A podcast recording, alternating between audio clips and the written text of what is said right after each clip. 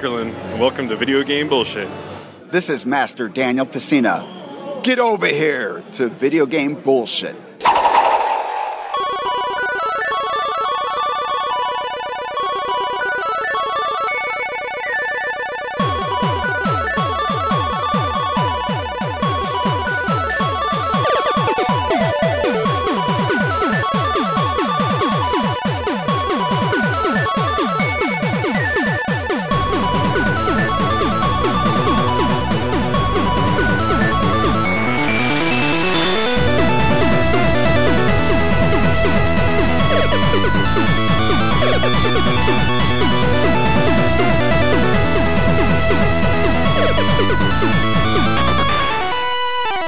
This is Jeffrey Wittenhagen. I'm an author of multiple gaming books, including collector's guides for both the Nintendo and Super Nintendo. I'm a huge fan of action RPGs like The Legend of Zelda and obscure systems like the Neo Geo and TurboGrafx 16. And we've got guys. Hey, I'm big into uh, no death runs, high score runs, uh, collector of all things vintage and retro. Uh, pretty much anything video game related. I also collect figures, vinyl, VHS, tap handles, old beer signs, and old beer steins. Please call our number, leave a voicemail or a text message at 262-264 VGBS. We're here for the next lovely, glorious episode of Video Game Bullshit. If you would, Jason, go ahead and introduce yourselves to the listeners. Sure. Um, well, thanks for having me on the podcast. So I'm Jason Lapine. I work at Enthusiast Gaming, which is um, a company uh, that's behind sites such as Nintendo Enthusiast, PlayStation Enthusiast, pretty much all the console enthusiasts. We also got PC gaming enthusiasts, and recently uh, we acquired Destructoid.com as well. So we're we're the site behind that. Um, but my my my beginnings are a little bit more humble as a host on Nintendo Enthusiast his YouTube channel and now my personal channel, Hey Jay. Nice, nice. So, um, what are your major motivations? Like, what drew you to, you know, wanting to, you know, work with a mega gaming website that reports on stuff and you know all that? Um, funny enough, uh, my involvement with Nintendo Enthusiasts wasn't a website initially. Uh, the founder lives in the same city as I do, and I met him when I was trying to connect with uh, gamers at the time. So uh, I was kind of in a down period in my life. Uh, I was unmotivated. I had just come out of animation school, which was supposed to be the thing that was going to derail me from engineering, which is what I was doing. um, and I realized I was stuck because I didn't, I still didn't like engineering, and animation, 3D animation wasn't for me either. So I was, I was trapped in life, and the only thing I really liked at the time was video games. So I was like, oh, maybe I should find other people that like video games. So I was looking at Meetup, uh, meetup.com. That's where I found the um, the owner of Enthusiast Gaming, and he was looking for people to get together and put a video game event together. It was actually supposed to be like a Nintendo convention. Oh, nice. Nintendo. uh, I was like, oh, cool. Yeah, that's exciting. Let me help you build that. And then I learned that, you know, at that time he only had Nintendo Enthusiast as a website. Um, so I got to know the website and at that time I had no video content. And I've always had a thing for video content. Like I used to shoot with the camera um, as a kid, as a teenager. I used to do all these high school projects. I was like, oh, cool. Let me let me play around and do some video content for you on this Nintendo Enthusiast channel, which at that time had 400 subscribers, and I was just like, whoa, this this platform like already has an audience. Uh, I can put a video and it's going to grow. Uh, not realizing how insignificant that was at the time. uh, yeah, and then three, three. It's been three, four years now, and uh, it's just opportunities kept opening up, and I kept pursuing more and more um, involvement in the video gaming industry, and here I am. Well, and you also got associated with the magical leprechaun Sean Long himself. yeah, that's quite a funny story as well. How uh, I guess he's pretty big now. Before uh, people might not know him, but yeah, he's he's made quite a name for himself as the RGT85 now. Yeah, he's picking up steam for sure. I just I just remember a season one of VGBS. Our our old co-host who's no longer with us was like, "There's some crazy leprechaun that's on online doing this YouTube channel. He's gaining steam. I don't know why his channel's better than mine and all this." And it was like it was RGT 81, 85. I remember that too when uh, we actually launched on the same week.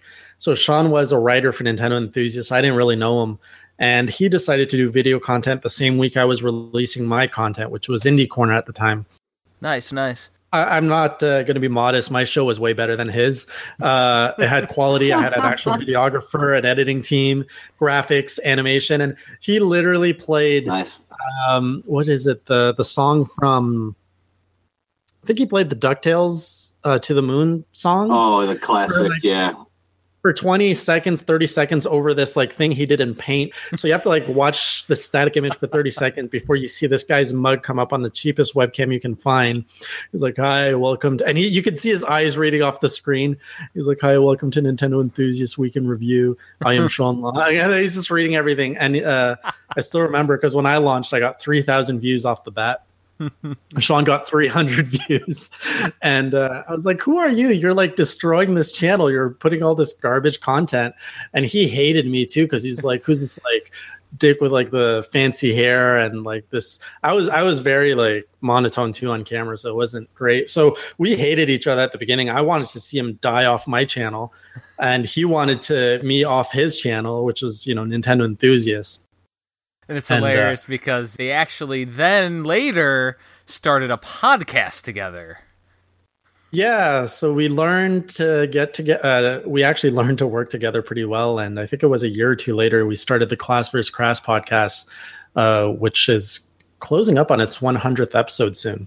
Nice, nice. And now I talk to Sean like every day, and like we we understand each other, and actually there's a lot more in common than us than than meets the eye. Like we have very different ways of um, like carrying ourselves. Like he, like I'm a little bit classier, he's a bit crassier, but at the end of the day, we're both very passionate about video games and like we have the same kind of work ethics, which is amazing to that. That's where we connect on.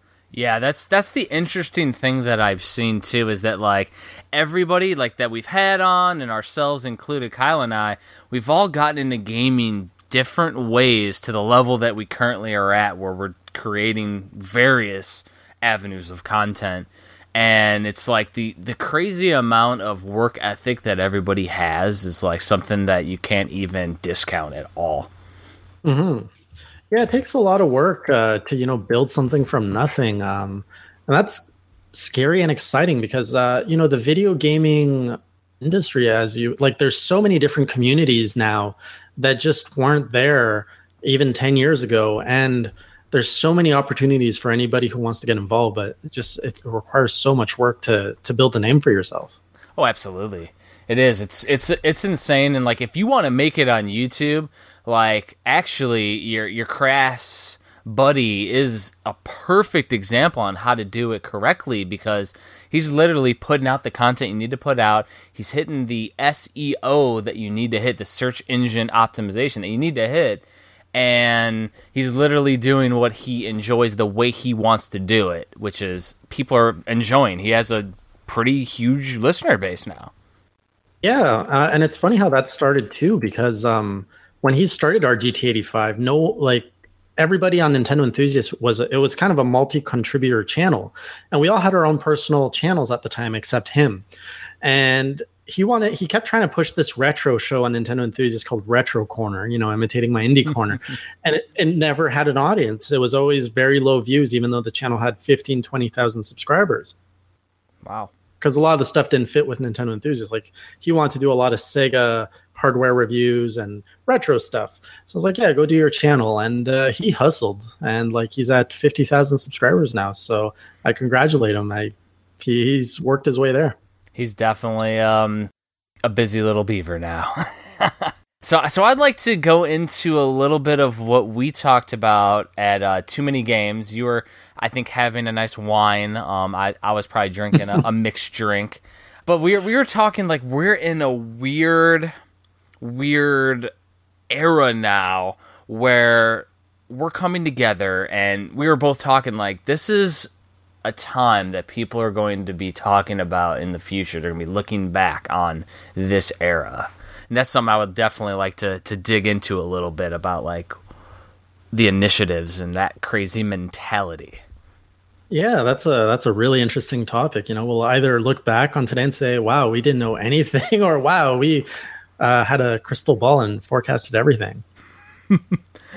I mean, I mean, just myself. Like I have already in the last couple years, I, I call it raising the bar, but I've learned so much just in the book avenues that like it's night and day. My first book that I published myself as a publisher to my last book that I just published. Like if you look at the book quality, everything like as I, have learned so much just on that avenue alone. I, I don't know if we'll ever quote unquote know everything, but I feel that, you know, as a community, that's what's really going to help us all grow. Well, it's it still surprises me to this day, especially like in the well, just the retro community in and of itself. Um, you know, I'm I'm aware of it. I'm not as involved in it. I think as as you as you are, as Sean is. Um, it just amazes me how much for you know these this hardware that is now 20 30 years old how there's still these secrets in games that are 20 30 years old that are still being discovered and how there are tricks and like new information that's coming out from development cycle from game developers and all that like it, it just it's absolutely fascinating for me Oh, that's definitely part of the craziness. And the one thing that's blowing my mind is that I've been going back and looking into the uh, Japanese games for consoles and like with my NES Oddities book, I did Famicom. Now with my definitive Super Nintendo, I'm launching uh, in October. It's like um, Super Famicom, and I'm finding these games that are excellent that I had no clue were out there. And I mean, I had the full ROM lists and things like that on my computer all the way back to the early 2000. And, you know, I have the EverDrive that could play everything, yet I still, because there's so many games out there, never experienced them because now I'm looking at them with a microscope. And right. that's the interesting part is that like I'm using my interests in craft to kind of go deeper and my interests are getting bigger and bigger as I go through it, which is insane. Yeah. You know, I had a little bit of a moment like that. Um, so here, here's my story of dabbling into retro. So last year, yes. uh, I found a TurboGrafx 16. Is that is that what they're called? That is what. Um, yeah. Okay. So I picked one of those up, and it came with three games. And the reason I bought it was I wanted to make a, a little documentary on it. Actually, I wanted to make a video, which never happened. But um, point is, I ended up getting it. I didn't really research the console that much prior, and it came with three games. And one of those games was Bonk's Revenge, which I learned that there was this whole franchise and this whole history to this to this character and to this game, which when I played it, it was amazing. And I was like, wow, this game has lived so well for 30 years. And again, this is coming from someone who doesn't play retro games that often. Yeah. Uh, like that, that kind of discovery was just amazing to me. Even a TurboGrafx uh, up until maybe three years ago, I didn't even know existed. Like that's how out of touch I am with that side of uh, gaming.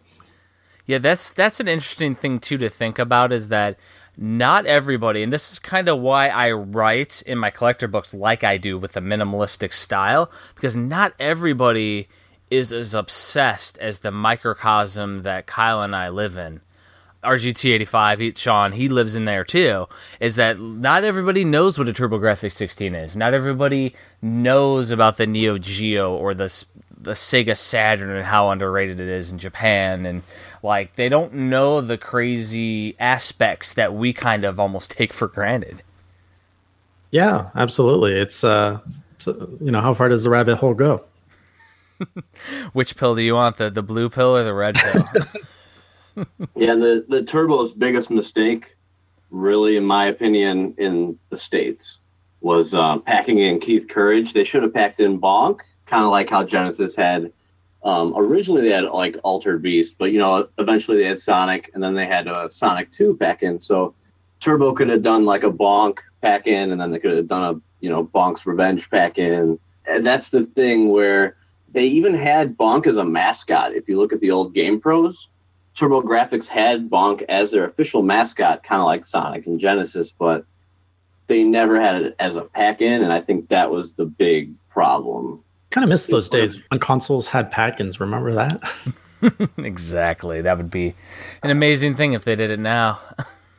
Yeah. Yeah, because the NES had Mario, the mascot, as a pack in. Genesis had Sonic eventually as a mm-hmm. pack in, which is the mascot. So you, you just, you know, go down that line. It works, right?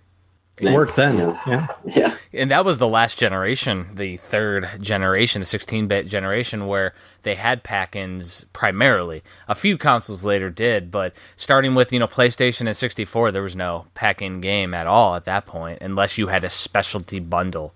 I know later, Yeah. like Nintendo would do some. So the N64 wasn't packed in with Mario 64. No, nothing. No. We got nothing with that one. Now, now later on, there was a DK64 bundle that had DK64 in it, but that was like much, much later. Special. It was a special bundle too. So Yeah. it was it was exclusive and it cost a little more. Yeah. Jungle Green N64. That Mm-hmm. yeah. That was the generation I actually s- skipped. So I had the NES, then to Sega, then I skipped a generation where I only played at friends, and I got back into it when I bought it myself, the PlayStation 2. We really don't have a huge uh, nostalgia, nor do we think it held up well that whole fourth generation, the PlayStation 64 era. And there's people that swear by that era. I think it all depends on how like how old you are. Absolutely. and yeah, like what what time uh, and what era did it really all come together? That's a nostalgia thing too. The rose-colored glasses, you know, because it means Yeah. something to you. It's like a song, you know. A song means something to you, even if it's a song that you wouldn't generally like. If it's associated with like an event, now it has like another nostalgic aspect to it. Yeah. Right. It's like that. you know. I think you guys are about three years older than me. Yeah, Um, and what's you? What's your favorite generation? Is it the eight bit or sixteen bit or another one? It's the NES all the way. Eight- 8 bit. And you see, my favorite generation is sixteen bit. hmm Younger. Mm-hmm. Some people who are a bit younger than me. They swear by the N sixty four generation. Yeah, it's 16 bits, not far, but I would say for me, the nostalgic, just discovering the NES made it. Yeah, I mean, me. and, and the thing is, is that you know, I I enjoy the hell out of the 16 bit. I love the 16 bit era, Oh yeah, so good. so but good. But it's like the bread and butter always goes back to 8 bit, the the feel good times. Um, it, it's 100% nostalgia. It's it's us, you know, get me my cane and walker and let me hobble around and tell these sunnies why the 8 bit's good. You know what I mean? That's me. Yep. I kind of like the pixelated way though. You know how people are now making like perlers and stuff like that. I just like that artsy deal where it's like Legos. You know, like you if you look at it up close, it looks like just a bunch of mismatch. But if you you know back up a little bit and then you can see like oh okay that's his face you know that type of thing. And then you can kind of make it out where that's just the, that artsy fartsy part of me that i like where when it gets further on each system has its own artsy way of showing graphics. How do you guys like uh, Shovel Knight? Ooh, that's Oh, a great one. I love badass Shovel classic. Yeah fantastic. I've Right. played through that It, once it, it plays right to all those you know careful nostalgia strings that you guys have, like that that art style that you love and everything. Like I love the game. I think it's great. But I think it'd be. I think I would like it more if it had that 16-bit polish, which I Mhm. like. As much as I love the NES games, I just feel the the 16-bit era just polished everything. Yeah, what's what's great that I can say with that, I just want them to make a Legend of Zelda, you know, the like the original NES version. I want someone to make one on the SNES, the exact same map, like just like Link to the Past, but it's Ah, right. Legend of Zelda game. Like, oh my god, because the polish is beautiful. Yeah, I'm I'm a super, you know, 16-bit fan too, so it's super close. And to those listeners, like Kyle does know about the BS Zelda games, the map is not exact. They actually sh- shrunk the map a little bit in the BS Zelda games, the broadcast satellite ones. Kyle and I have played it, and he's like, "Where the fuck is this? Where's this?" This is it. a Zelda All Stars, like Mario All Stars. That's what I'm Right. talking about. Even Zelda 2, you could make like an All Stars version where they redid all the 8 bit games in 16 bit. That's fucking tight. You could even make that like a series. Like someone, some badass programmer, hopefully one day is going to come on the scene and be like, watch this. well, I'm waiting for it. It wouldn't be that. I mean, it'd be difficult, of course, but like we we have lots of people with that skill set. It's not as difficult Yes. as it was back in the day, right? Yes, Yes. it's progressing. You know, hmm I think that um what is it companies like Collector Vision with uh, John Lester I think they're going to really open up the pathways because they're programming two Super Nintendo games right now. And hopefully they release these tools that they're using to program with because that's been the biggest headache for a lot of programmers is the Super Nintendo has not had a lot of support when it comes to programming for brand new games. And if you know they actually share some of that maybe we'll get lucky and get some more amazing games. So, did they build their own engine from scratch? i'm pretty Development sure, engine? pretty sure they did.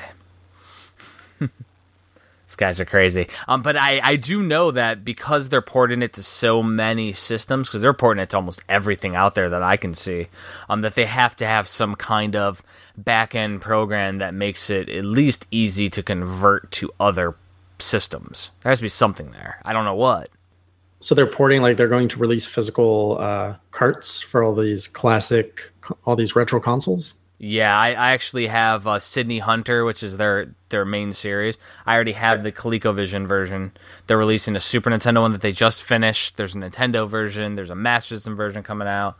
Um, they're releasing Yes. it for like every system. there we go. That's yes, badass. What's it been like for you guys to see this?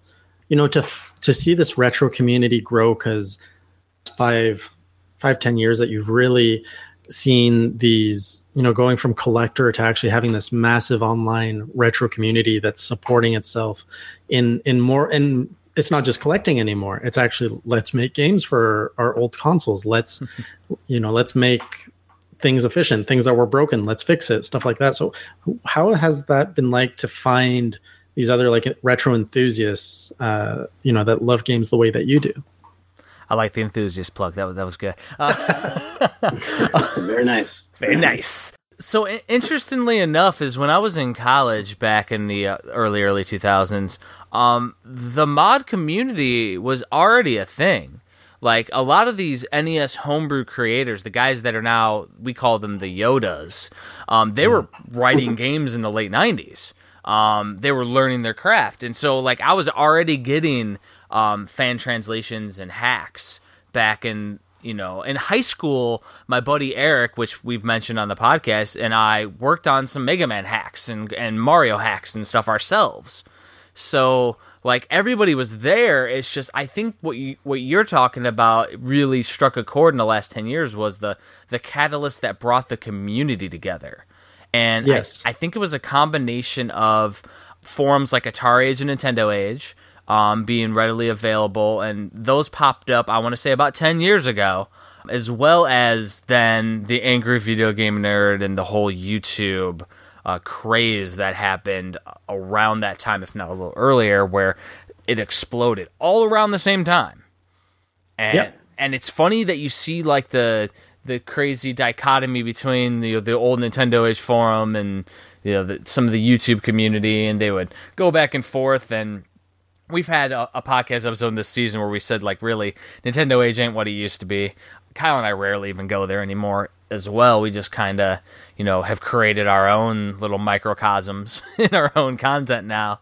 Um, Yeah, I think a problem with that too is like how many times can you read the same thread about Guardian Legend? You know, it it, it Mhm. gets really repetitive. It's really rare when you see someone come up with a really unique thread. Like, but so the more and more people that come on, it just gets saturated, and they're they're new to the site, so they don't know the threads. yeah. So then you have the aspect where they don't know that there's like 20 other like the same thread, and then they post it again, and that's an issue with that. the whole Nintendo Age aspect, that's also the issue that we see with um now YouTube channels and things. Is we're gonna see that Yeah. same thing. oh that's the thing it's you have to be like do something that no one else has done or you know do something unique or be the first one like avgn basically you know be the first one to do that type of thing. I mean it's all timing too. I mean so so many bands it's all about timing. It's total luck. They just were in the right place at the right time and it's kind of like like winning the lottery too. Or you know it's right place right time. Exactly. yeah It, it is interesting that yeah, there are these kind of cycles that follow. Like you hear a lot of things that start as uh, you were saying, things that started ten years ago, which are either have you know have died off and been absorbed or being absorbed by something else right now, or have grown into something else. Like the world just feels like it's getting smaller. It's, it's just fascinating to me because you look at past industries, and I just look at how things come together. So one thing I'm reading up on right now is like the biography of Steve Jobs, and you know I read the story of Pixar, and just to see how things were in the 70s and 80s, like you had all these different teams trying to basically build like computers and everything, and like to be in the present age and to see that all of those efforts, all those companies, kind of led to modern day, and everything's kind of come together. Like all those players eventually met each other and created the industry as we know it now. I feel that with gaming, where uh, over the last 20 years, you know, gaming was very niche. You had all these pockets, and the world's Mhm. getting smaller again. They're all building towards this central thing that, you know, we're not there yet. But we're all getting there though, slowly. yeah, everything's coming together. It's like a hive mind. And the interesting thing is, is like I look at it from my own experiences where you know I was doing the whole publish thing, and in my mind when I when I put out the complete NES, which was the first you know big hit, I was like, oh, I need to get a publisher. You know, think about that mindset. I had to get a publisher is what I was thinking, and I was already you know what what three four hundred percent successful on Kickstarter with my book. I didn't really need the publisher. It's just the idea that I needed. And you know, I talked to publishers, and they're like, "Oh yeah, we'll give you three percent of your earnings and all that," which is the classic because like Kyle's mom's published, she's been published, and she gets this little, she gets pennies on the on the dollar every year um, for her book, and it's like I, I was always in that mentality, and I think that like I've moved to where I'm a publishing company now and publishing other people, and I'm not going to do with that traditional publisher. We're not in a traditional world anymore. We're in a go-getters world. Like Jason, you're over there creating your own, you know, vision as you see it and the oil that makes the machine run. And I'm doing the same thing. And if anybody wants to get published under me it's a it's a go get it. It's a get 'em style publishing. It's like you can use me as much or as little as you need to but we're all going to get there together. And they have demands too. Like that's the thing. When my when my ma she wrote like a children's book, and they told her number one, like Jeff has experience, you have to change the the title oh because my first book it's just one thing that we demand. I don't know if it's another book exists that has the same title, like a band, you know, or if what it is, but they made her change the title, and then they also made her change the way that the dialogue was. So they the way that she wrote it, she was talking about the characters. Like Jason went to school, but they wanted her to write it like as Jason, like I'm going to school. So she had this rewrite the whole book because they they wanted a different perspective, Oh, which man. in the end may have made for a better book. But you have those demands, and it's kind of like if you're an artist and you H.R. Giger, he didn't want anyone fucking with his work. He didn't want anyone touching with his work. If he did like an LP, you know, uh, like Emerson, Lake, and Palmer, he wouldn't change what he did. And if he didn't want you to put like text over his artwork, you can put it around the artwork, but don't touch the artwork. There's a whole thing about that where is it better to get someone else's input or you, should you just view it like a painting? This is my painting. Here it is, done. So going back, so yeah, Jeff was forced to change his title too. Yeah, because I was I was published with my first book in Europe, and this was okay to put things in perspective. This was before Metal Jesus started this. My book was called Hidden Gaming Gems, and the publisher said, "Oh no, that title is not not going to sell anything. We we need to change it." And he and he changed. They changed my book to Hidden Treasures. That was it. What? What? That is so bad. And if you Google Hidden Treasures, there's about eight to ten books that have that title. And it doesn't resonate with gamers at all. Like I would never pick that book up or even look at it if I heard of it. Nope. The one guy at one of the panels was like, "That sounds like a like a pirate book." Yeah, exactly. And the, what was yours again? It was hidden, Hidden- video game gems. hidden gaming gems, which then Metal Jesus kind of coined that. So when I re-release this book, which I hopefully will do next year, it's already literally all I have to do is you know reformat it into my current style.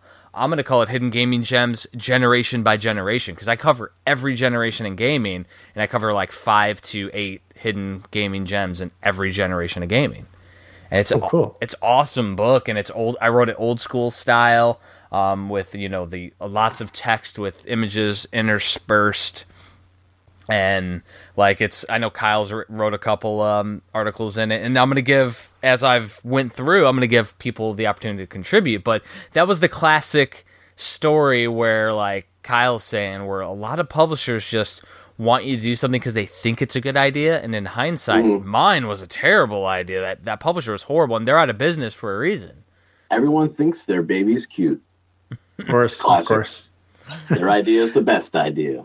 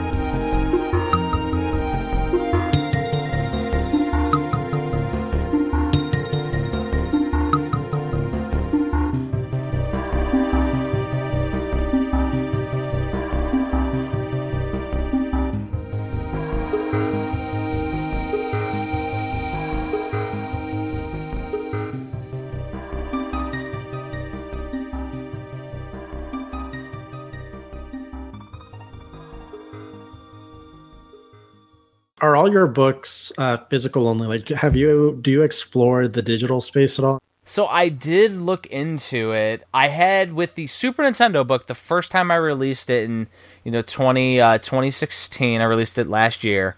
I'm about to do a definitive edition this year because of all the upgrades.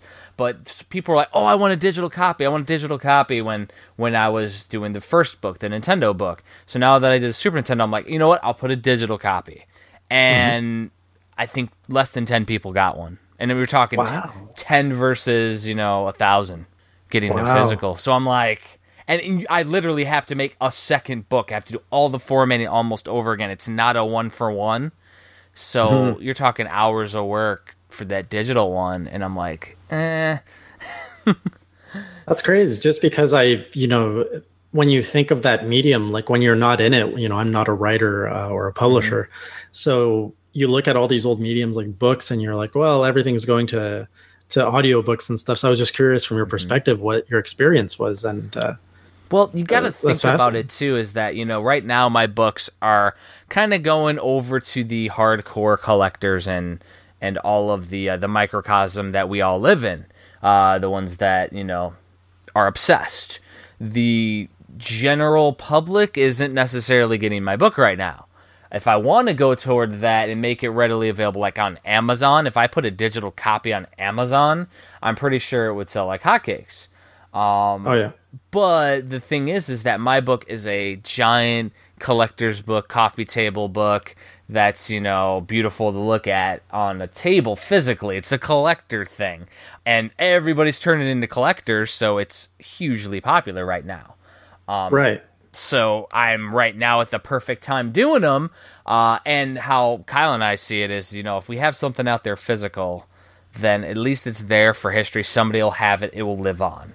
And and that's kind of the key. But if I ever do a narrative book, like say I get this because I'm writing a um a strategy guide slash worlds of power book for Black Box Challenge, which was a NES homebrew that I had associated with my Nintendo book that just got released. Long story, but I'm gonna do a Worlds of Power style book on that. If I do a narrative, I'll probably make that available digitally too. Okay. Yeah. So I mean, it all depends on the style of book too. I'm I'm thinking that maybe my compendiums and the '90s books that I'm doing, which is more personal story based, those might be a good fit for a digital release as well. Okay. Yeah, that's true. I mean, uh, the, you you do have a lot of artwork, and it's uh, it's a piece that's just beautiful to you know sit and look through and share that with someone physically. It doesn't. I guess that's the style of book that doesn't lend itself so well to uh, audio only or an audiobook. Yeah, audiobooks too. but yeah, it's it's an interesting world, and you know, I mean, right now this is going really cool for me. I mean, I Kyle and I both we work you know full time jobs on top of doing the fun, passionate hobby, but you know, it's one of those things where that's why I wanted to change mine into a publishing company of sorts to bring other people in to get other passionate people because then it just grows. Yeah, that that's amazing because you're basically through your own experience, you're now giving others. You're, you're empowering the community. You're empowering others who you know have who might be looking to go up your path and making it a little bit easier for them. Absolutely, and the the key was is that you know talking with guys that have been doing it longer, like Kurt Kalata from Hardcore Gaming 101, or um you know Mark Bussler from Classic Game Room, who've been doing books the Amazon way, and I'm like, do you want to do it with this quality that I have? And the, and you know, Bus, Bus, Bussler, I think it is Bussler Bustler over at um in Pittsburgh at Replay FX, he's like, "Well, hell yeah!" And I'm like, "Well, that's where I would come in as a publisher. Like, I'm gonna do is I'll I'll get you with my people, and you could Yeah. you can publish the way that you want to. The only difference is is that you know the Amazon way or the print on demand way, you literally don't have to order a lot of books where you, they can do a print on demand. They just take a giant cut. They're classic publisher style. Whereas mm-hmm. my way, you you know fans can pre-order the books. They can and that those funds that get raised from there, which is the the crowdfunding way, it allows me to do a larger print run, which in turn makes things cheaper, and then I can do more. But I have to have a place to store them. So it's it's a giant piece where like I now have a warehouse in Chicago where my books go because I can't store them in my house. Um, that must be crazy to walk through that. I can just like just being surrounded by video game books. I'd love to see that one day. Yeah, I, I know right now it's it's smaller, but as I keep on getting more and more releases out there, because this first release, the um, uh, with the new way, which is the N- Nintendo NES oddities, and then the Nintendo Compendium that's currently being delivered overseas. those are the ones that start to fill up the palette. And the, the key is too is that you know as I print in bigger quantities, the price comes down. So what am I doing? I'm lowering the price on the next book too. Why not? Oh, that's great. yeah, Yeah. And Kyle and I have been talking like we want everything to be an impulse buy. Like we Yeah. want people to freaking want the stuff and That's be it. able to afford it. And Yeah. it's why when we did VGBS season one, the complete inbox was forty bucks, which nobody does a complete inbox NES game for forty bucks. And we had a USB drive with it too. It was insane. Oh wow. Yeah, it's like That's Ky- good though. I mean, Kyle had a that you guys are Kyle had a bead on the uh, USB drives at the time, so we were like, "Fuck it! Like, why charge for something that we already have?" right. Yeah, that's uh, you know just putting the community first. That's great. Yeah, and I mean the the key is is that you Oh, yeah. know we're there As it should forever. Yep. Yep, Yeah. And that's why also like I'm I've actually had some people kind of disappointed with my Super Nintendo one as I'm like showing people the trailer that I have now, and like I start unro- unraveling things slowly. Um, people are like, "Oh, can I contribute?" Because everybody always asks to contribute. I'm like, "Well, this one's already written. Sorry." Like, because it's literally a re-release in a million times better quality. But I was like, but when the Genesis comes out, because I'm doing Sega next, um, Right. I mean, that one is gonna be you know balls to the wall open. Like people can you do the contributor tiers, community members can hit me up. Like it's a. I mean, honestly, community. you might as well say yes and just have their story, and then just use it whenever you need it. Insert here. Mhm, exactly. I mean, like, why not? yeah, Extra content is always good, right? Especially when they're at that moment where they want to do it, because that's a whole nother thing. hmm Like a week from now, they they might be like on to something else. it's very true. yeah, Yeah, but I've been So many good ideas come and go. yeah. and, and that's the other thing is, is Ins- that you got to do it while the inspiration, too, yeah. passion and the inspiration is there. Absolutely. Yeah. So it's just kind of like a win-win situation, actually. So many of my video projects are that I get an idea, I write it down, or I don't actually write it down. I hate having paper notes everywhere. But um, I have all these ideas, and then they they just kind of snowball into these massive projects. I'm like, I don't have time to do this. On to the next idea, and then that one snowballs, and Yeah, the, like the the last leg of the project's always the hardest. It turns big, and then and then a lot of people just like abandon it right before they're almost done. It's it's like a marathon. Like the last leg is the hardest part. Share with you my story. Uh, one of my biggest personal projects is uh, I did a documentary on the history of Nintendo at E3, and uh, my plan was to cover. T- it was what was it 2016 2015 2016 um, before 2016 e3 i wanted to release this four part series which would cover five years of e3 at a time. So 95 to 2000 2000 to 2005 and so on. And the idea was to release one each week in may like leading up to uh, to e3 so that you would get five years of history and then 2016 e3 it's like okay now let's go see what 2016 has to offer right that was like the grand vision uh, and by the time i released part four it was october Mm. of uh, you know ar- already the holiday season after e3 2016 Yeah, Your, Uh, it was scope just- was way too big. Absolutely. it was it was there was it was a over a hundred hour project it was really daunting um, turned out well but just massive like the amount of research that was required and then the editing each part is 20 minutes long roughly so they're they're very meaty uh, episodes We're definitely gonna have to watch that, right, Kyle? Mm, Oh absolutely. yeah, because I I, on the I Nintendo haven't. enthusiast channel Yeah, I haven't seen it. Yeah, if you look Yeah. up the Nintendo enthusiast, I guarantee it's on like near the front page too. What's disappointing is actually it did not do that well, which uh, kind of crushed my spirits to do another one like that. Um, Yeah. I That's the other this, thing. Yeah, it's like Like, demotivating, right? Like I spent all this freaking time, and goddamn. no, there's no interest to it. And then you know I see my co-host Sean, who spends an hour in front of the camera just yelling at it, and he gets like hundred thousand views. I'm like, I'm done. I'm done. I'm just walking That's away. that's where Kevin, our season one buddy, comes in because he was in the same way. He was like, "Can you guys analyze the video and tell me like what is he doing that I'm not?" Like he's trying to pick it apart. Like, the science behind uh, successful YouTubers. Yeah. exactly. I have like tons of projects, and that's what Google Drive is great for me. Is I just kind of jot down Oh, notes. yeah. But um, like my '90s series has kind of been on the back burner for a little bit because I got you know obsessed with the whole Super Nintendo and the the craziness. So like, it's funny though because like I want to get to 92. Um, I've had people reach out to me that want to contribute to 92, but it's like I don't have the time, and I think that's where you kind of fell in, Jason, was the actual time commit, and then combined with then you know lack of views, and it's like oh. Yeah, it's just well, I could you know spend my time doing something that has more of an impact.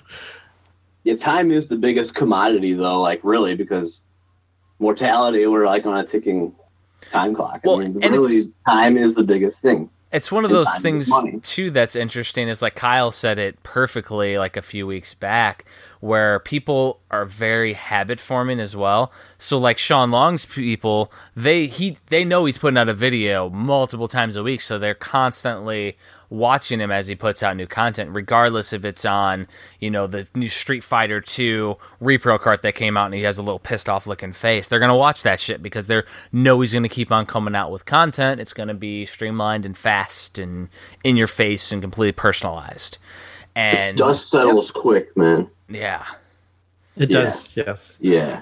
Honestly, if I understood it, I wouldn't be wouldn't be really talking about it. I'd be telling you what works, what doesn't. How did you Um, do it, Jason? Tell us. like it's uh you know youtube doesn't recognize quality um content but at the same time the algorithms are made to like the algorithms are there to uh to promote content that people watch longer. So it's not based on views it's based on watch time. So if you have Yes. you know a 20 minute show of really good quality and people are watching it because they're hooked um, it's going to do very well. But um, to build that brand to build content that long that's interesting like it's very difficult to make content that's 10 15 minutes long that is actually captivating especially if you don't have a name for yourself. And like one thing i noticed with uh, our friend that we keep going back to rgt he um i think all his minutes are 10 minutes or, or all his videos are 10 minutes now which is you know very smart but he didn't start off that way right he started off with definitely two three minute rants got people to know him and eventually he stretched it out and played to the to the algorithm strengths the Angry Video Game Nerd was the first, too, that was able Mm-hmm. to captivate at that high level of quality. So either you got to be the first or you got to be the best. So it's And yeah, and he was kind of both because he took it beyond like a simple review, like a vid log. He took it to like cinematic height. Yeah. I also think though the times have changed in the sense that I'm not sure if those who are watching YouTube today are necessarily the same as I don't know if it's the same audience of people like I feel that YouTube attracts a certain type of audience with different types of standards. And you know you have all these new services like there's probably a good chunk of the audience that used to be on YouTube that have moved on to say Netflix and watching documentaries there and watching content there. Yep. and uh, you know it's very different kind of content. Like finding other shows like the avgn is very hard to find new content like that on youtube i find. Because it just it doesn't live it, it can't compete against this other type of content which is more personal more easier to produce where you know you have all these personalities on youtube that i, I feel it's it's just very different content now and you kind of have to tailor your content for the platform And there's so much of it. There's tons of it. And That's the, other thing. the like- funny thing is going to some of these Yeah. conventions you'll see the guys that are like oh yeah i'm i'm blah blah blah. And i'm like i have no clue who you are. And he's like yeah i got four million subscribers. And i'm like holy shit. So but they just tailor to the algorithm. They tailor to the people that are currently listening. They're they're with the times. Yeah. Yeah. I- call that the peanut butter gamer style level where they're ridiculous with the subs, but it's not my style. I, I don't really enjoy them myself because it's not it's not tailored to me. Yeah there's li- there's so much out there there's literally something for everyone And I mean, the video game, like even AVGN, still in the microcosm. He has like a few million views, but if you look at like hip hop videos or Taylor Swift or something, there's like, you know, like a hundred million views. There's people that have a billion views. Like, holy fuck. So, yeah, like three million views compared to what's really trending in the world. Like, what people are into right now, hundreds of millions of views. So, we're still like, even the most popular video game thing is still in the microcosm. Yeah, well, I mean, the AVGN is so tiny now on YouTube in comparison. I think it's two million, and I feel like he. Yeah. I feel like his audience is, you know, probably people in their thirties, um, around Like his us. age. Yeah. And then you talk to Jeff people in like their early twenties, and they they follow all these other uh, YouTubers, and you've probably never heard of, and they're they're way bigger than the AVGN. And it's like, what, what's the appeal here? What's Mm-hmm. what are you looking at? Want, Uh, want me to blow your mind is that the the way to really make it right now is to make something tailored to the children. YouTube, get you on YouTube Kids. If you can get on Yeah. YouTube Oh, Kids, God. my my daughter literally like Yeah. when we let her go on the i iPad, she goes to this Cookie Swirl C and a couple other ones where she literally watches that show nonstop. And that imagine she's at the same SEO as you, as you guys are. I didn't even know there was a YouTube Kids, and I have a kid. Yeah, I'm I'm just saying though, she's over there watching that, and this this girl, she's like literally doing unboxings of toys, but she's like playing games, and like she was playing this game like Minecraft looking thing, and she was just running around. My daughter's watching it, she leaves it on, and she'll leave it on and walk into the other room because she's a kid. and like she's playing Legos, but Cookie Swirl C's still on. Guess what? Cookie Swirl C's still getting that ad pay. it's crazy. it's it, like it, that. That's a very good point. The whole you know children watching YouTube. Uh, that's something that probably was you know you didn't have to think about or compete with ten years ago, and that's why you have these channels of look at this latest toy. I, I completely know what you mean. I, I've seen my nephew and niece watch that kind of stuff, and I'm just, is this? Imagine that across the entire My son, my, my son tries to watch it. I was like, no, don't watch it. Play a game instead. And I give him a controller. Yeah. I actually uh, introduced my daughter um, today for the first time to Minecraft. Um, Oh she, yeah. she knew about it, but she didn't want to play it because she didn't understand. I'm like, no, no, here. And she actually grabbed it, and I go, here, walk around. She she finally can understand. So she was looking around. She saw some animals. We didn't have it in creation mode at first, so the zombies killed her, and then she was like, no. but then I put it in creation mode, and she's like enjoying it. Yeah, that's the way to do it. It's like old is she? Legos, video game My my, my daughter's uh, five and a half. Oh, okay. So she Oh, starts yeah, uh, kindergarten on Wednesday. I went to her orientation yesterday with her. very nice. The whole time I was working on the Super Nintendo book, she was playing Mario Paint on, right next to me while I was working on the book. Oh man, how'd she like it? She loves Mario Paint. She Super Nintendo mouse. She plays fun and games, Mario Preschool, uh, all that. She's playing Mario Preschool again today. Like she loves all that stuff. Yeah, there there was something addicting about that. That's uh, I feel that kid products now try too hard and like they almost try to dumb down everything for kids when it's like mm-hmm. you know you don't need to do that. We were younger, like our shows and stuff weren't over the top, goofy and like stupid. It was there was you could have a serious show and it wasn't you know we're okay. We could understand it. We could follow it. We weren't bored about it. And that that being said, we can still go back today and watch it, and it's still like watchable. All of our childhood cartoons are there. And they still, I find that they're still good. I watch them with my son. He loves them. How We're old going through Dragon son? Ball. He's uh he's gonna be nine. Nice. So I just started a few weeks ago Dragon Ball Z with him, Very and cool. he Oh, wanted to that's a watch it from one. the start. yes, perfect. The start's the best in my opinion. The very first season is my favorite. He saw me watch. He's like, "What's this?" I was like, "Well, let me start you at the beginning." Yeah, now, did you start at the beginning of Z or the beginning of Dragon Ball? So I tried to get him through Dragon Ball like a year ago because I thought Z was a bit too violent. Um, Yeah, and I lost the stream. It, it kind of, I don't know. I just felt it was a little bit boring. it is. Um, he was really curious about Z because I think like he had heard about it. I think they talk about it at school. So he's like, I want to watch Dragon Ball Z when he's older, when Goku's older. So I was, so now I'm like, okay, we'll watch it, but you know, I'll I'll watch over like do the parenting thing of okay, you don't don't try this in school, don't punch people. Um, he's enjoying it. It's crazy when we were watching. Uh, he watched a few episodes of Dragon Ball Super with me, and of course I watch him in Japanese with subtitles because dubbing takes a while, and I don't even bother now. And the first time he watched, I'm like, okay, you're gonna have to learn to read pretty fast. And he was like so focused, and uh, it was tough for him. And the second time, when we went to watch Dragon Ball Z, he's like, can we watch it in Japanese? And I was like, what? Like, interesting that's- request. Yeah. And I was like, no, you're gonna watch it in English, the way I watched it as I grew up. That's cool. well, the, the classic so the classic story is like if you challenge your kid and dangle the carrot, the proverbial carrot in front of them, and they want it, like he wants to watch Dragon Ball Super with you to the point where he'll read faster. He'll he'll te- they'll teach themselves. It's, it's Yeah. the same thing where I don't you know make my daughter do anything, but if she wants to play Minecraft, like no, I'm not going to show you. Figure it out, and she will if she wants to.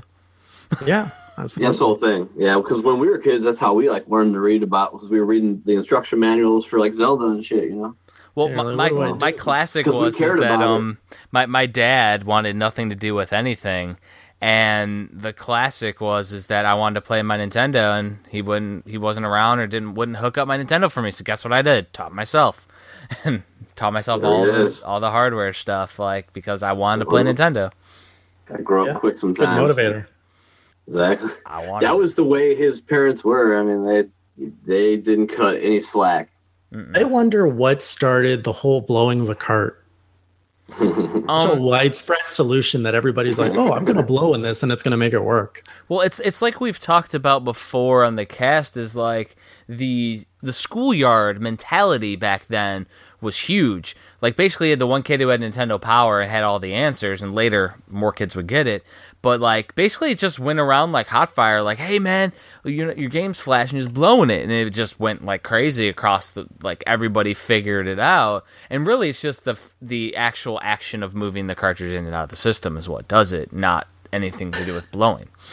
Being a kid, I would say it's like the only thing you can do uh, because you don't really know about Q-tips and you know Yeah, cleaning it and shit. So it's really as a kid, what what else can you do? It's one of friends or things. cousins that would like the more the more it didn't work, the harder they would blow, and then Oh, their yeah. face would just go red. The classic that we used to do is if it still if it time. still didn't work, we would uh, we wouldn't start blow. We would go like really hot air. oh yeah, some people would do that. I don't know why. The techniques. the the funny thing is is that like I never blew in the Atari.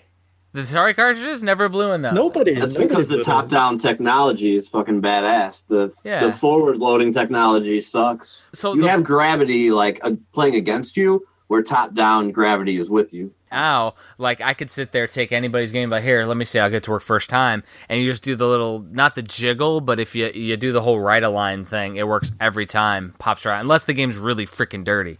But if the game's clean and somebody doesn't work for them, like let me see it, I just take it out, put it in, align to the right slightly, where you just put a little Right. pressure on the right side, works every fucking time. Yeah, the little slot that's in the cartridge, just touch the corner of that and kind of like pluck it a few times and keep pressing reset. It should pop up.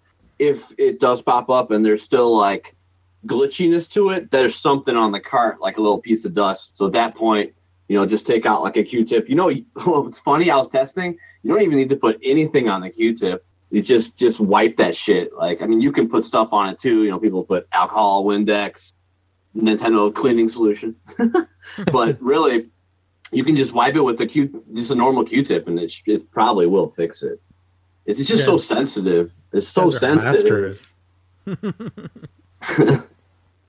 Rage sometimes, and I would just like smack my NES a few times until it finally worked. There was one game, one game that was like it was the one game that would never work. Uh, it was a Quattro pack. Codemasters, yes. Is it Codemasters? The one with Yeah. like the Treasure Island, the Yeah. I forgot Robin Hood. Yeah, Super Robin Hood, um, Boomerang Kid. You had Dizzy, and then you had uh, Linus Spacehead. Oh my god, did I play that game those games to death and the cart would Me never freaking work. S- But And if you like smack the NES the right way, it's uh, like you had a 50-50 chance. So yeah, that that lockout chip deal. I mean, they bypassed the it, but there was a switch on the back of that. There was There a was? switch on the back of that cart that um you could switch from PAL to like US or something like that. is Or that what if- it did? I- I, never I understood think it it. said like if it's if it doesn't work, switch to this. I think that's what it said on the back of the cart. so there were like multiple options that they gave you because they knew there there was a faulty aspect to it compared to like Tetris or Dr. Mario or you know like a normal licensed game. Yeah. It made it worse because now you had not only did you have the wiggle and the blowing to consider, but now you also had to do the chip switch. You're like, oh, well, maybe I need to try all this wiggling and blowing, but with it in position B this time. And You feel like apparently a fighter pilot smacking or the, something like- smacking the system as well. That's another mentality. Boom. Fonzie style, trying to get the jukebox to work. Boom. Exactly, Yes. it worked something. and then when it like it would steady and it wouldn't blink, it's just like everybody walk away slowly and don't breathe on it. And then you, Yeah. then you have somebody walk in front of it and hit the controller. Yeah, no. Yeah, that was the worst. You'd be like headlong into a game and boom, froze. no, yeah. My my daughter Oh, actually did that um, when she was just learning to walk, and I was playing uh, a reproduction cartridge of Dragon Quest One and Two. This was like a long time ago, and I was playing it on the Super Nintendo, and she walked by, hit the hit the whole console down, and it erased my entire progress in the RPG. And I was like, ah, never got back. You to could it. save in those though, right? Those were RPGs that you could save, right? Oh yeah, you could save, but it, it erased the save because of the power surge. Oh no! Oh shit! I was like, I'm done with this game for a while. I never, I never went back, and it's been like four years now. I hear you. I did something similar with. Um, I used to live in a room where I would go to work. This was like a an internship I had. So I was in a city, a foreign city. I didn't know anyone. I had no friends. I would just go to work, and all I had when I went home was my PS2. There was like I had no internet, nothing, no cell phone. Um, so I put all this time into Star Ocean Three, I think, uh, which is a really huge RPG. I put 50 hours into it to beat the main storyline. And after you beat the storyline, like a ton of things unlock. Uh, like the series is known for having so much to do after you beat the storyline. And I was like, oh, cool. And I want to just go see something at the beginning of the game again to like before I dived into the end game content. Mhm. And I accidentally overwrote my 50 hour save file with my 10 minute save file. Oh, And I just, I just quit. I just, I haven't touched that game. It's on my shelf and I have never started it up again in the last 10 years. dude, that's Done. crazy mentality. and. I'm spent.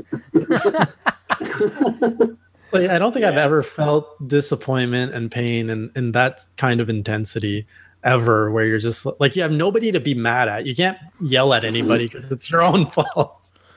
I had my uh, my nephew Zach used to used to do that. His, him and his buddies, like I was working night shift, and I was like staying the summer at my sister's house while I was working night shift, and him and his buddies would play on my PlayStation 2, and they overwrote like lots of my game saves. Remember the what I cla- don't like about Oh, good. Switch is uh Oh. fact that my Breath of the Wild save file is so vulnerable to my kid accidentally deleting it. It hasn't happened yet. hmm Almost the first time, but I'm so paranoid of someone just going into my file and accidentally overwriting it. If if you ever watch my uh, Switch, if we're ever friends on the Switch, you'll notice my name is not the Subcon Three no more. It's like the SU, and I have like a little girl as my avatar now, and because my daughter will make Miis and amiibos, and she'll like overwrite my character because she's always on my account doing it instead of her own. it's, it looks ridiculous. Like Funny. Somebody who's, who follows me on there is probably like, "What the fuck is with this dude?" it's so many hours into uh, what is it now? Snipperclips. So like my daughter's literally just playing Snipperclips and like just snipping away at the other characters. Dude, this is their time now, like how we had our time when we were kids. This is their time where it's forming in their brains. These are the memories that they're gonna have. Exactly. That's why it's awesome. Just like just like we did, you know, cyclical. Yeah, I mean, unless it's a danger to my daughter, like I don't usually tell her no for a lot of stuff. I just let her kind of go crazy with stuff. Well, that's a big difference because when we were kids, there was nothing that was like crazy, gory, or just you know Mhm. violent or uh, you Yeah, know Mortal cuss words and shit. but even that. Nowadays, you was- gotta watch that. You never know what you're gonna get. Even TV, normal TV, it's like, damn, Yeah. I didn't expect to see that. like, it's like a splatter movie. Like, whoa. And here was an interesting one that my daughter did to me today. She started asking me about uh, Five Nights at Freddy's. That seems really popular with kids. And I'm like, how do you know about this? And I just asked her, like, who told you about this? And the Cookie Swirl Sweets on YouTube Kids is doing unboxings of the Five Nights at Freddy's toys or something. But I'm like, that is a horror game series that's jump scares and scary as shit. You literally sit in this room and there's these animatronic puppets that want to rip your face off and they jump out and try to kill you. You have to keep on shining lights to keep them away. And my son picked up on this in grade one. Like he he he talked to me about it. I was I don't have the game. I've never played it. I was like, Where'd you hear that? He's like, Oh, kids at school are talking about it. I was like, Why are kids at school playing Five Nights at Freddy's? I was in the horror movies at age seven or eight too, and I, and Jeff was playing the Friday the Thirteenth with London and her friends, and they were loving it. So hmm yeah, the, I don't know. It's just a thing. It's just crazy. It's something that's like forbidden, taboo, something that you're not supposed to see. I think there's a allure to that. Just like when I was a kid, I wanted to see what they didn't want me to see. Reverse psychology. My daughter was talking about piranhas the other day, and I'm like, she was on my wife's phone looking up piranhas. And if you look up piranhas on Google, it shows dead bodies with piranhas. Tons of pictures. Whoa. So as soon as she showed me the first one, I go, "Go show that to your mother." I go, and my wife goes, "Oh my god! Like, what are you doing?" And I was like, "This is what you let your daughter do? Like when I'm not at home? like, this is what you let her do?" Because it was like, That's the problem with Google, man. Yeah. You can search like boobs and like there's a million of them. Back in the day, and like AOL, we used to have to like trade pictures. Like, dude, I got a Jenny McCarthy one. Dude, I got a Pamela Anderson one. Oh, dude, let me see it. And that was how it was. Like, that's how fucking then- primitive it used to be. You had, you had to wait for the image to load line by line. line by line, Yes, baby. Absolutely. what's going to show up? What's going to show up? And that shows the exponential rate of how fast it is now you know. Even how long it took to get to technology in the first place thousands and thousands of years. A few decades Yeah. later bam we got computers in the palm of our hands. We're all connected. It's nuts. Yeah, so I just use the mentality of telling my daughter that it's gross. I'm like, oh yeah, that's that's just that's nasty. It's gross. You know, just, Yeah, you just don't make a big it. deal about it. yeah. well the thing is you guys are horror fans like that's the only thing like uh, jeff and his wife are horror fans like i'm a horror fan so we, they got all the movies and stuff around the house and the jason the freddy got so Jason mask in the it's, window. it's inevitable dude it's just right there you know Yeah, Yeah. I'm not going to be the parent to, you know, prevent my daughter from experiencing something, but I'm also not going to just make it readily available. Like if she finds it, and I'm not going to go, oh my god, no. It's it's just going to be like, yep, that's what this is. Well, and that's a big thing because, like, those old films, like we were talking about in past episodes, the older films aren't like as crazy as the newer films too. So I'd almost have to review the newer films and see if they're good for a kid to watch. I highly doubt it. But back in the day, they didn't show a lot of stuff. It was more psychological, Alfred Hitchcock, Twilight Zone type shit. So it wasn't as crazy. Now they're trying to push the limits. Like what hasn't been done, you know? That's the other thing too. It's changed so much. hmm Mm. Craziness. So, Yeah. um, Jason, we probably should should wrap up the episode. Is there anything you're working on, or any shout outs, or anything you want to give? You know, I started the show by saying what got me into all this is trying to make an event, and uh, actually, that's one of the things I'm working on right now. Is uh, our 2018 convention, which is the biggest in Canada so far, the biggest video game convention in Canada, uh, called EGLX. So we are uh, getting ready for that. That's amazing. big project. up to that, it's going to be in Toronto. I don't know if you've ever come up uh, to Canada, but uh, Oh yeah, beautiful, good. beautiful. good place to uh, show off your book. Yeah, I've, I've never been out there. I would love to. Just hit me up. Fresh and, new um, audience. If, yeah. if I can, um, if I can make it, you know, up that way, I, I definitely will. Toronto's awesome. It's like the cleanest place I've ever been. People that I was with, we were. It, it was a game. We were looking for a piece of litter. We never found one. We found a penny. really? We found one freaking penny, but that was like a few, maybe 15 years ago. So They've learned to litter since. they've learned to litter. Damn it. The They've taken too much from been people corrupted. from the USA. All that crass coming up there. the disease is spread. Yes. Well, thanks, Jason, for coming on and um, yeah. Thanks so much, man. keep the, Always pa- keep appreciate the passion alive, man. Always Thanks for inviting me. It was fun. Yep. Definitely. Good night, guys. Thank you for listening to VGBS. We appreciate everybody taking the time to get through this whole uh, arduous podcast. We love it. Thank you, thank you, thank you. If you want to correspond with us, you can email us at vgbspodcast at gmail.com. Uh, we also have a phone number. It is 26226-4VGBS. You can leave us a voicemail, shoot us a text message, um, whatever you want to do, correspond. Also, comment on us, shoot us a message on Facebook, Twitter, Google Plus. We love hearing what people um, think about the podcast. All right, see you later. Woo! Later.